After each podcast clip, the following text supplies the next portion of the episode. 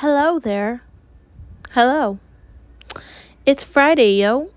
It's Friday, yo. Welcome to the pod. Welcome to the pod. Welcome to the pod of Born to Be a Star. Born to be a star.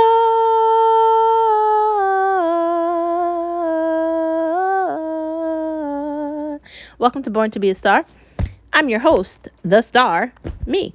Um, and thank you for tuning in wherever you are, whatever time it is. Whether you're in Russia or you're in Germany or you're in Iran or you're in I'm trying to think of the Australia or you're in Berlin or you're in France or you're in Britain or you're in England or you're in Australia or you're in New York City in the United States of America or you're in Toronto or Quebec in the beautiful Canada, where one day I want to reside. Um, thank you for tuning in, and I appreciate you being here on this beautiful Friday. Um, the sun is shining, and I'm feeling like a rock star. We should all be feeling that way, man. We should wake up just being so happy that we woke up. We can see, we can hear, we can talk, we can taste. All those things are important because, yeah, they are. Anyways, um, Today we're going to be talking about some fun topics. The first part of the topic is discovering your skin is radiant. What do I mean by that? When you look in the mirror, what do you see? You see yourself there, right? When you discover that your skin is radiant, that means that you know how beautiful you are. That means that you've recognized your beauty and you've discovered how flawless you are.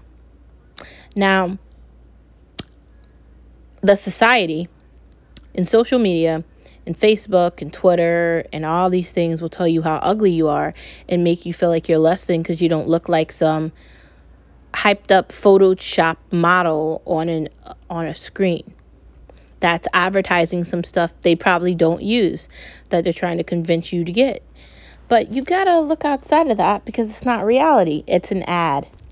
It's all an ad. All these social media platforms are ads to get you to get something. Once you recognize that and you're able to look at yourself in the mirror and love your reflection, we've talked about that before, and you're able to accept your skin, whatever shade it might be. My skin is a beautiful yellow. It's like a high yellow tint, and um, it is very gorgeous. It's it's got the you know I'm tanned vibe to it, but I'm I'm tanned all year round vibe.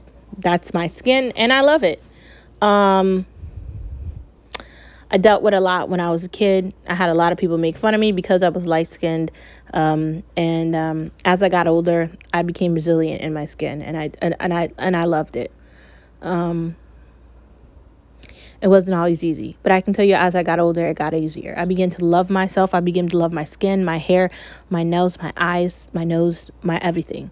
But I had to get older, and I had to recognize that the people that were saying things negative against me were haters. And like I said, they're always going to be there, but they're going to come and they're going to go. So if somebody isn't being nice to you, it's because they don't understand themselves and they don't have anything else. But being resilient in your skin is beyond just enjoying the color or the tone of your skin. It's being okay with yourself. It's like I said before, it's looking in the mirror and it's liking your reflection. Everything will tell you what you should look like. You have to have the ability to know that that doesn't matter. And you don't give a fuck about that. Because if you're spending your life trying to fit in what somebody wants you to look like, you're not living. And we're not going to be here long, man. We're not. So stop, dude. Stop. Find your beauty and your resilience in your reflection. See everything you've accomplished in your eyes, in your mirror, in your reflection. Feel your life in your skin, in your veins, in your heartbeat, in the warmth of your hug and your touch, your resilience, your beauty, your widow's peak of your hair, that little freckle on the top of your your eye or the the freckles on your nose because you're Irish. Welcome to my life. Um, you know, like the little things that make you you. Relish in them. Because that's who you are and that's who you've been. And time and understanding will get you to that point where you'll be so captivated in who you've become that you don't care what anyone's saying. I hope you get there soon because it feels amazing to be in this place. The next part of our conversation on this wonderful Friday is who said you had to be okay? Literally, who did say that? Who is dictating to you that you have to be okay with everything? Who? I just I wonder who that is because I don't I don't think that that makes sense to me. The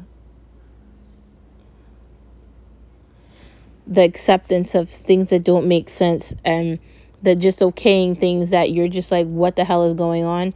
I don't think anyone should be telling you you should be okay if you're not okay. That's what I mean. If you don't feel okay about something and you're questioning things and you and you're feeling weary about something, you should be able to seek answers and you should be able to have some sort of explanation for things. And if you can't find an explanation or you have uncertainty, then you need to be finding your certainty in life, whatever that means. Who are other people to tell you to just be okay and accept things? Who are they? Who gave them the ability to dictate what you're doing?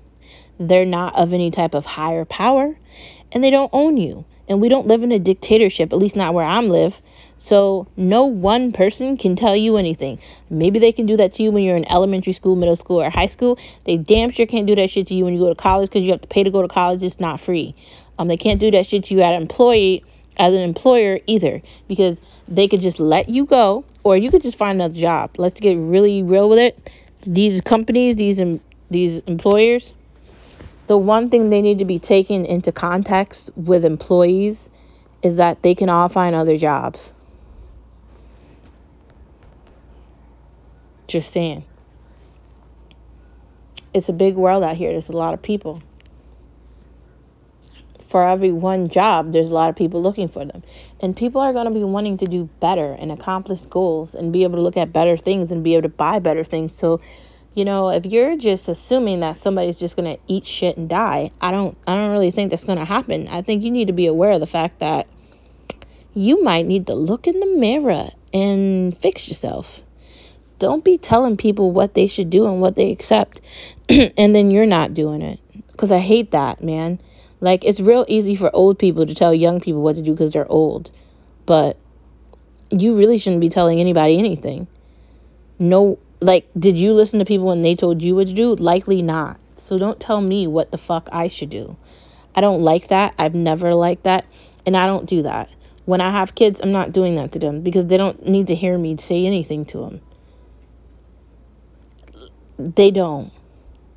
I disagree with that a million percent and I don't like it. I don't understand that. I don't understand what makes anybody think giving someone advice when they don't necessarily want the advice or need it is a good look because it's not. It's just to make yourself feel better. Let's not lie. It is. It's you making yourself think you have the ability to tell another person what they should do in a situation. Like you actually know what they should do. Are you a fortune teller? And how do the fortune tellers actually work? I'm not convinced they're real. I kind of am convinced it's all a bunch of crap. Just another mirage to fool you out of your money. So, before you go telling someone what you think they should do, maybe you should look at your own self first. Just saying. The next part of this conversation that we're having on this beautiful Friday is can we create our own games, like our own video games, our own board games, whatever type of games exist? Can we create them ourselves? I've got news for you. Yes, we can. And I've got other news for you. we should be doing that.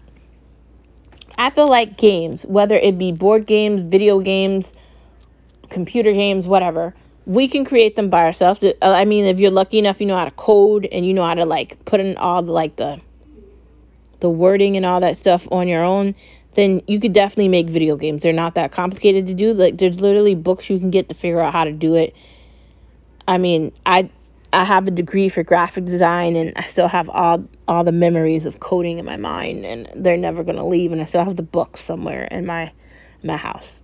So for me, it's just there. For others, they're gonna have to like invest time and effort into learning how to code.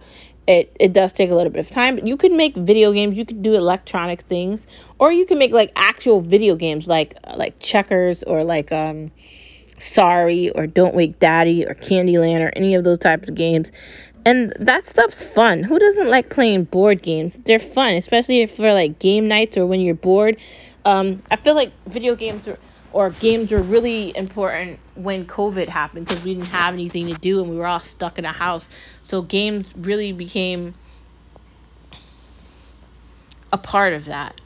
And even now that we're getting sort of kind of back to some sort of a normal, I don't really think we are though. I kind of think everybody's out of their minds. Um, I kind of think games are essential in that. Like, who doesn't want to play Jenga? Half the time when I'm playing Jenga, I'm always thinking I'm gonna like win, and Boop. Nope. Um, I really want to get better at chess. Um, not that bad at Connect Four. I'm obsessed with playing Uno. I love Sorry. Candyland is always fun. Don't Wake Daddy. I always wake Daddy. Hungry Hungry Hippos is always good. Um, can you tell I've worked with kids? I know all these kid games. Uh, Monopoly is fun, but like that's like a lot of work. Clue is like real serious. And I like um, Mexican dominoes. So much fun. And who doesn't want to have fun? So I say, if you got an idea to make a game, make it and don't feel bad about it. Do your best and forget the rest. Thank you for tuning in to another pod of Born to Be a Star. And have a wonderful weekend, wherever you are, whatever time it is. Bye.